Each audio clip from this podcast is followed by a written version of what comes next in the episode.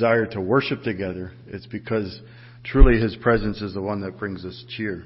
Well, happy Mother's Day to all of you who are mothers. There are not many mothers in here this morning, but happy Mother's to all of you who are out there. Why do we celebrate Mother's Day? Um, probably picturing in history uh, a young man who had been through, uh, let's say, a wayward son, right? You're picturing a wayward son who went through a lot of difficulties in life, but whose mother never gave up on him. And he came around and he became a good man. And one day he petitioned the president to let's have a day remembering mothers because my mother was so fine. That's not actually how Mother's Day came about, um, even though we could picture it easily that way. Actually, Mother's Day is attributed to Anne Marie Jarvis as we know it, and she was not a wayward child. She was simply a social activist during the Civil War era. and so that's where we get our Mother's Day from. And for any of the cynical people out there who need some gas for their engines, there's another Mother's Day that people talk about, and that is in ancient Greece. The idea of paying tribute to motherhood was given expression with a regular festival that was tantamount to mother worship. This was formerly a ceremony to Cybele, who was the Greek mother of the gods. They had a day of worship for Cybele, and that was integrated with mother worship. So that's where Mother's Day um, started for some who are critical of whatever holiday you bring their way. Matthew 15, well, we're going to look at a mother in Scripture that challenged me tremendously. Um, I don't want to look at this day as a or this sermon as lessons for godly mothers, because there would only be a few that would be truly listening.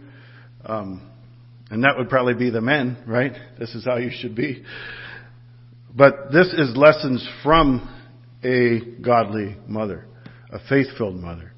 Um, and that's for all of us to learn from. Matthew 15 is quite a chapter. The Pharisees had caught the disciples eating with unwashed hands. And that's a big deal. That is a really, really big deal. That was a sin according to their law. It was, they are now defiled, which we look at sin as defilement. Excuse me. So that is a really big deal. They had set up some guidelines, and one of them was you eat with unwashed hands, you'll defile yourself. And, you know, this is really annoying when people eat with unwashed hands, when people aren't being careful about cleaning themselves and they considered it a sin. Matthew 15, I'm going to start reading at verse 8. Jesus responding to the Pharisees who were bringing this up, saying, Your disciples are eating with unwashed hands. Verse 8, This people draweth nigh unto me with their mouth, and honoreth me with their lips, but their heart is far from me. In vain do they worship me, teaching for doctrines the commandments of men. And then Jesus called the multitude together, not just the Pharisees, not just the disciples, he calls everybody. And he says, hear and understand. Not that which goeth into the mouth defileth a man, but that which cometh out of the mouth, this defileth a man. Then came his disciples and said unto him, Knowest thou not, or knowest thou that the Pharisees were offended after they heard this saying? You offended them.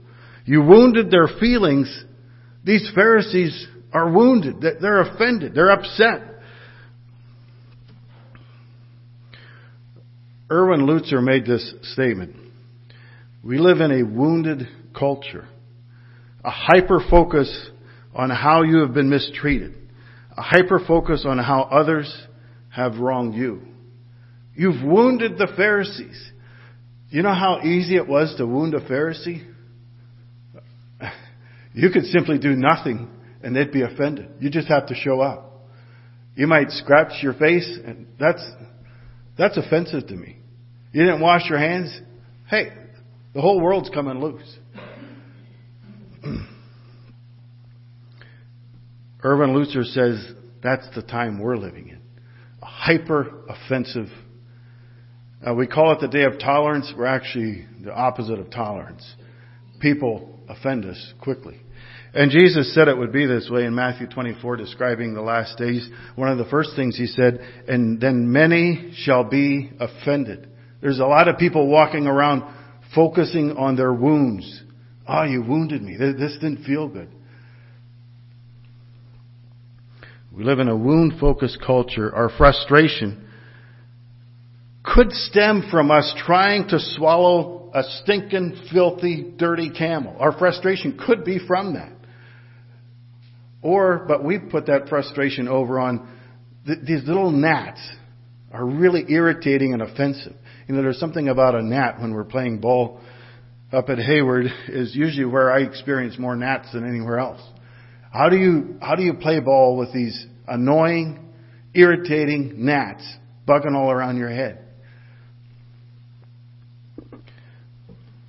And we strain at the gnats that are coming at us and we're not realizing the problem probably comes from trying to digest a camel whole more of what I'm involved in than it is what others are putting at me, those little gnats. I've never met someone, I, I should, that's a fairly strong way to say it, but maybe we should say, I don't remember meeting someone who was willing to admit they're offended by something. Very few times people will say, you know, I'm offended. Um, I met a lot of people, including myself, who get frustrated at others who aren't seeing something the way I see it.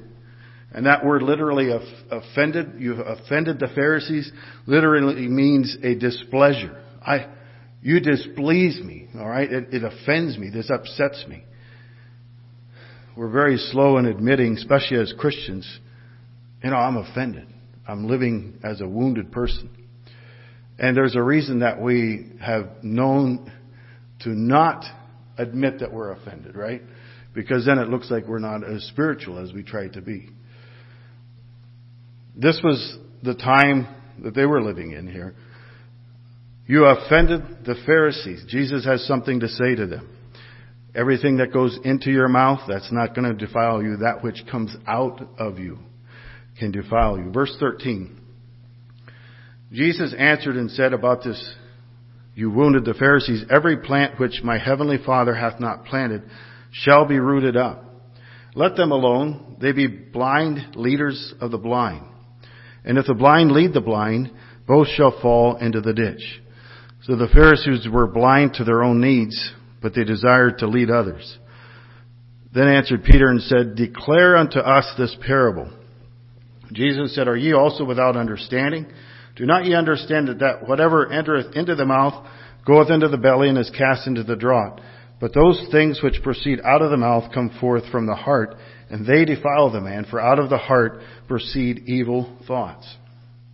Now I like Peter's honesty. He says, tell us this parable. What does this truly mean? What are you trying to say? Who is truly clean? Jesus says. And as Jesus is saying, who is truly clean? What he, I believe he's pointing back and giving a literal example in his speech by saying, look, the Pharisees, most religious people of the day, cleanest people that you know, are actually the greediest people you know. And I'll probably just keep going. But you know, some of the cleanest people that I know are actually the greediest people I know in a lot of ways. What's on the outside doesn't clean what's on the inside, Jesus says. It's the one who has a clean heart. And he tries to teach them it's not about that profession of cleanliness. And, and we live in a time of professions. But it's not about the profession. It's not about the appearance. It's about do you truly have a clean heart? What is coming out of your heart? It's the one that has a clean heart that's not going to be defiled on the inside, the one that's clean. There's a huge difference between ceremonialism and spirituality, Jesus is saying. Verse 19.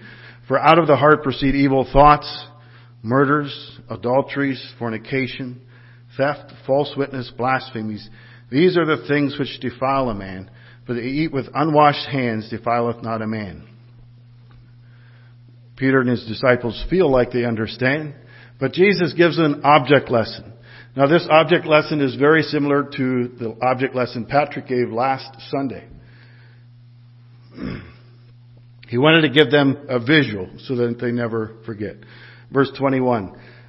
Right after they have this conversation about what's clean, what's not clean, what's coming out of the heart. Verse 21, then Jesus went thence and departed into the coasts of Tyre and Sidon. Now Tyre and Sidon was a place of the unwashed masses. You want to go where there's people unclean, Tyre and Sidon, you'll find plenty there. You would be saying in our terms, he's leaving Lancaster County and he's going over to Princess Street, York. Princess Street where you will see uh, trash all over the street. And if somebody approaches you on Princess Street, please don't look at them because you might not keep walking. A, a very offensive, a very dirty culture. That's where he's headed. Tyre and Sidon. If you want to see any kind of a dealing, drug dealing, etc., etc., you'll find it on Princess Street in York. Jesus, after he says what's clean, what's important in life is the clean heart, he walks from the cleanliness of Lancaster and walks to Princess Street, York. And behold, in that place, a certain woman, a woman of Canaan. This is a lady who was a descendant of one of the seven tribes who the Israelites drove out of Canaan. So this is lady is obviously unclean in every aspect of the word. Behold, a woman of Canaan came out of the same coast and cried unto him, saying, Have mercy on me, O Lord, thou son of David, my daughter is grievously vexed with the devil. But he answered her not a word. And his disciples came and besought him, saying, Send her away, for she crieth after us. And he answered and said, I am not sent but unto the lost sheep of the house of Israel. Now, the disciples rebuked Jesus or said, Hey, didn't you realize you offended a Pharisee? And now we come to a lady who is not viewed as spiritual, as even clean. And they're saying, get rid of her. Just send her away. But Jesus said nothing. Then Jesus says to the distressed mother, right, here's words of comfort. I am not sent but unto the lost sheep of the house of Israel. I would like to take just a minute out and interview that mother. How do you feel right now? Well, I feel neglected. I feel overlooked. I feel unappreciated. Not just underappreciated, totally unappreciated. I feel unheard. It's actually a type of abuse, right? She, she could literally say, I'm being abused by the disciples. In our culture, she would say, I'm abused. If this is how you treat people as a church, as disciples of Jesus Christ, why am I here?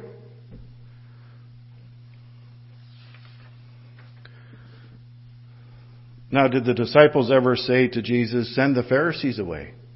Boy, you'd think, get in line to tell Jesus, send these no goods away. But no, these were the clean people. These were the people with status. These were the people with religion. Did Jesus ever ignore the Pharisees?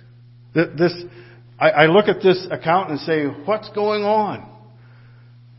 Only one time did Jesus ignore the Pharisees, and that's when he stooped to write in the ground. And then he stood and said, the one without sin cast the first stone. That's only the only time I ever see him ignoring the Pharisees. But here's this lady, and he's ignoring her.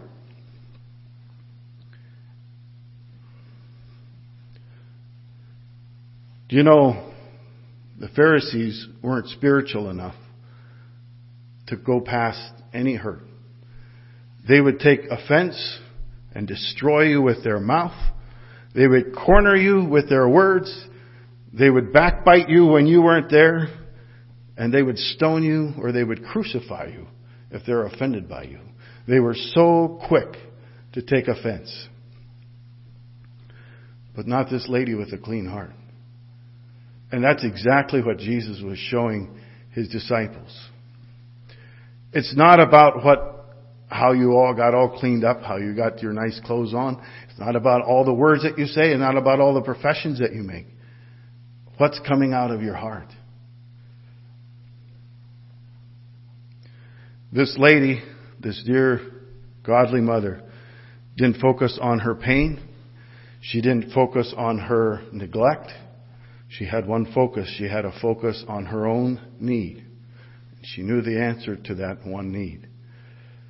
And she came, verse 25, she wasn't put off by the abuse. She wasn't put off by the push off. 25, then she came and she worshiped him and said, Lord, help me. Now surely Jesus would give in. Surely those, there's, that's enough of a test for this dear godly mother. But he answered and said, It's not meet that we should take the children's bread and cast it to dogs. Uh, the word literally means they're little puppies, um, the little puppies under the table. Why did Jesus say that? In his wisdom, he knew exactly what Peter and John and James and all them guys were thinking. They were thinking, this lady is unclean, she's a dog. Uh, why are we wasting our time in Tyre and Sidon when there's people that are trying to do what's right, that we can help, clean people that we can help? Why did Jesus say this? He was saying exactly what they were thinking. And you know what Peter is thinking? I believe I can identify with Peter. That will send her away. That will get this annoying person away from us. Because Peter didn't know anybody who wouldn't be offended by all of this. Everybody Peter knew would say, well, that's it. You want to treat me like a dog? You, you want to talk to me like I'm nothing? You want to just ignore me? Well, I can give you the silent treatment too. I'm just as good as you are, right?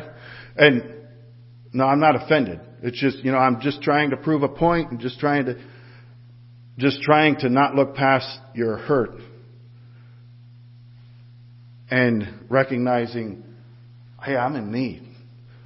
And there's a place to fill my need here. No one Peter knew wouldn't have been offended at all of this. When they face this kind of treatment, there's something that rises up in them. Something that rises up inside of Peter, something that rises up inside of a Pharisee, something that rises up and literally it's rising up from the heart. It's something that desires vindication, something that desires affirmation. And what that thing is that's rising up within us when we face abuse is evil thoughts. You know what I'm going to do? I'm going to get even. Murders. You know, maybe I'll just walk away from Jesus and the disciples, but everybody's going to hear about this. I'm going to kill them. Kill their reputation. Blasphemies Soon it doesn't, I don't even care what God thinks. That rises up in people when they face offense, when they, when they look at their wounds and how others have wounded them. That rises up with them, within them. Mother, how do you feel? I look at this and say, you were prejudiced against. Jesus made some racially insensitive remarks here. And she didn't move away. She drove closer. Verse 27. And she said, Truth, Lord. Yet the dogs eat of the crumbs which fall from their master's table. And now Jesus answered and said unto her, O woman, great is thy faith. Be it unto thee even as thou wilt. And her daughter was made whole from that very hour. If you study the miracles that Jesus performed in Scripture, you will get the understanding that faith is more important than healing. Oh, how we want healing for our wounds. Now, there's people listening who have been wounded emotionally, wounded physically. There, I tell you, we all face a whole bunch of hurt. And it's so easy to cry out, Lord, Heal me. Just heal these wounds, heal these hurts. God, I want healing. But Jesus said to the paralyzed, Your faith has made you whole. And then he said, Rise up and walk. He said to the man who was demon possessed, sorry, his son was demon possessed, he said, If you have faith, anything is possible. And the son was laying there a wreck. And to this woman, he said, Great is your faith. Jesus is more concerned about our faith than our healing. You know, we get so in our hyper offensive perspective. We're more driven to find healing for our wounds than to find faith to live exactly how our Savior has commanded. Jesus cares more deeply about your faith than the healing of your wounds. I believe it's freeing to understand that.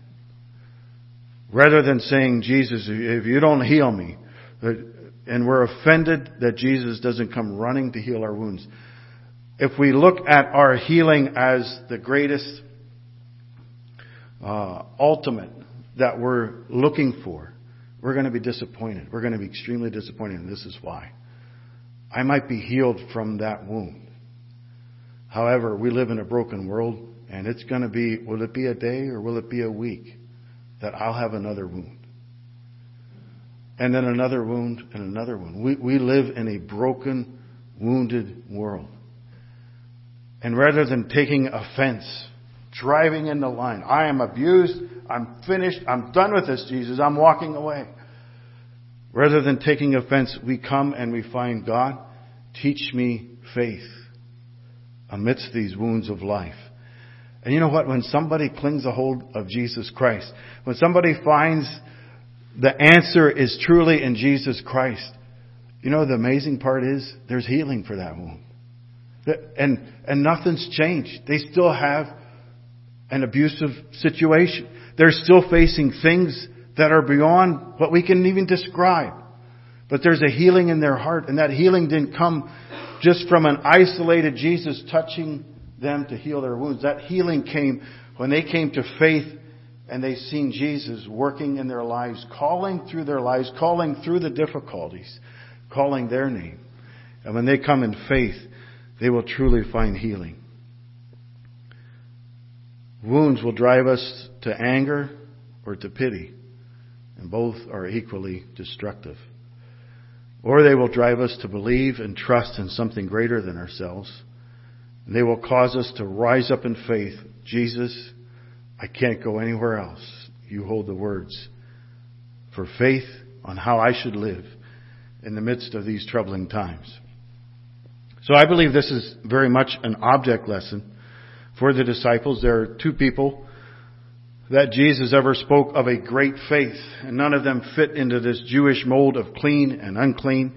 Uh, one was a Roman centurion, and one was a Canaanite mother. Those were the only two Jesus ever said, Great is your faith.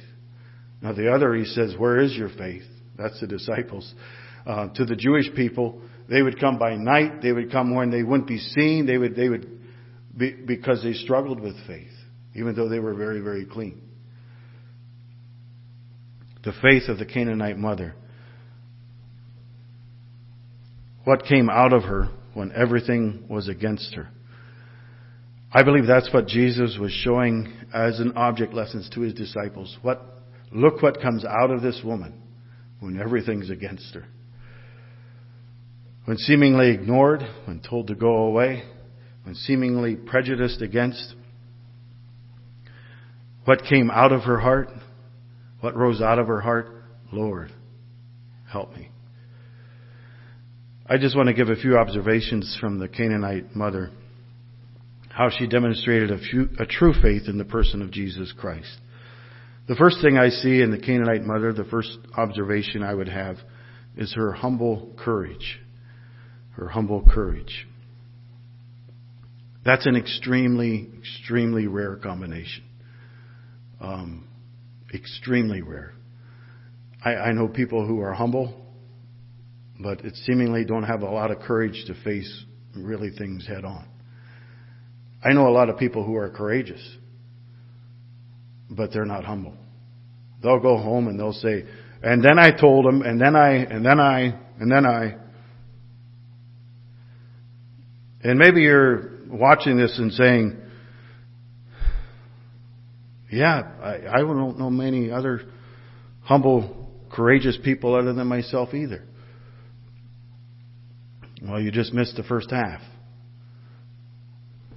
You understand how a humble courage helped this lady overcome. Do you know what her neighbors thought of her? Do you know what the disciples thought of her? Um, even Jesus ignored her. But she had the courage to press through all of that. Because of her humility, it wasn't just, I'm going to prove a point, I'm going to be right, I'm going to get this.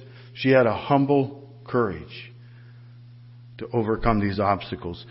Um, how would I describe a humble courage? Number one, it's willing to be vulnerable, but it's also willing to live without the admiration of others.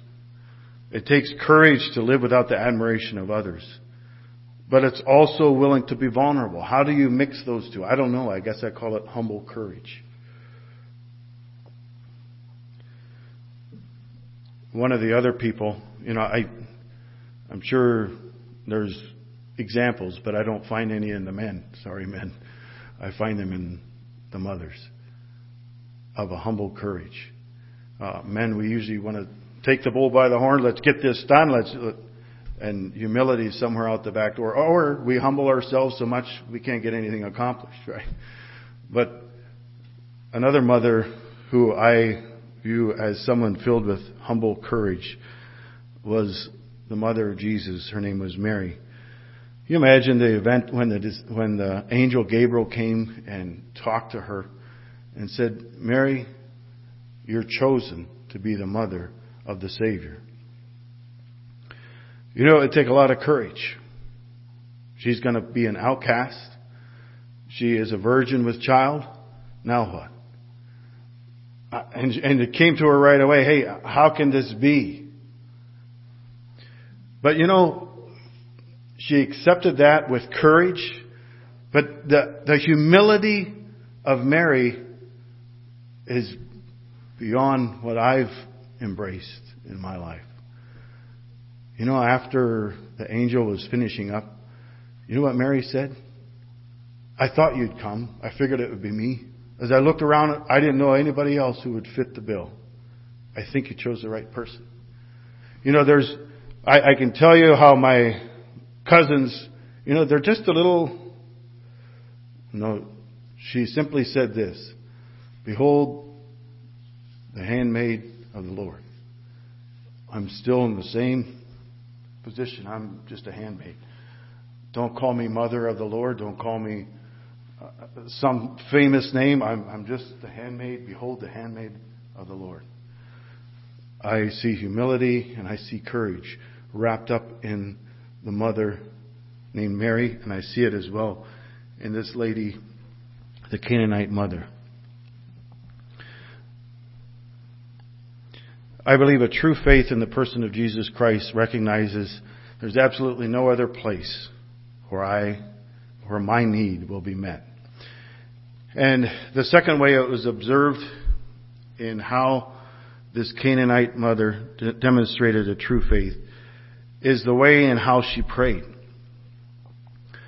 You know, I don't know how you persevere or pray or call out on God. How's your prayer life when you're facing silence. That silence drove her toward her master, not away from her master. When facing adversity, it drove her toward the master, not away from the master. And that sounds really good on paper, um, but there's also not many people who serve God that way. When they're facing silence, there's usually frustration. God, why aren't you hearing me? Why isn't this changed? And why?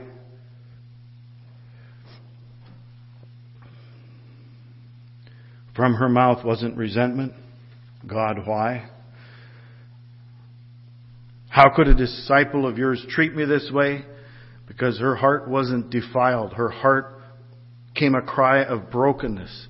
She knew the answer was Jesus, so she was going nowhere else. We live in an extremely broken world, a broken world because of sin. You know, I believe, first of all, we need to cry out like this godly mother did a cry of brokenness for our need, our desperate need but then also cry of brokenness for the needs of the world around us. The prayer of this mother. I see the posture of prayer. Um, in Mark 7, it says the same account.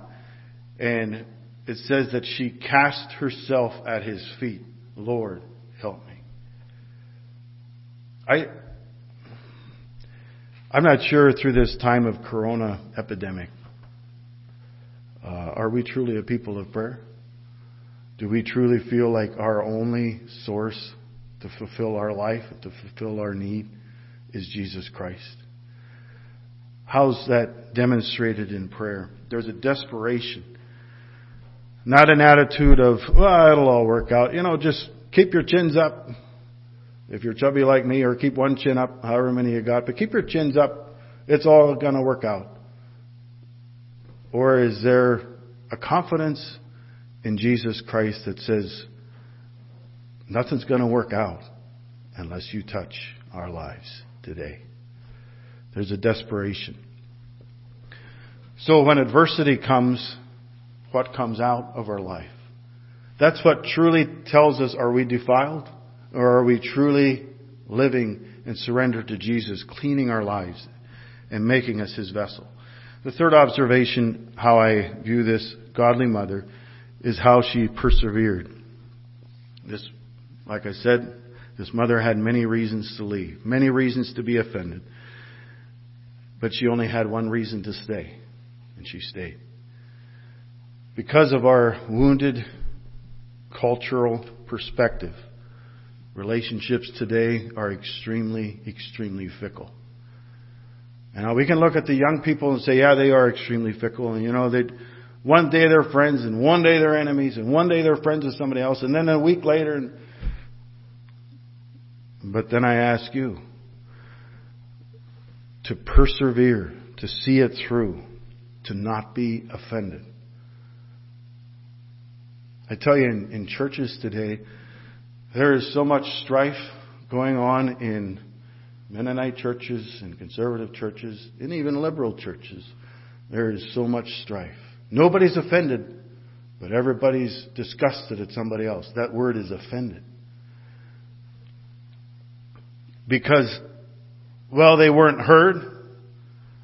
Uh, well, they did hear me, but, and we have our line this lady saw past all of that and saw her need, her daughter's need, humankind's true need. We need the touch of Jesus. Can we look beyond our petty offenses, the gnats in our eyes? And there's gnats in every church. There's always something that will bug you and irritate you.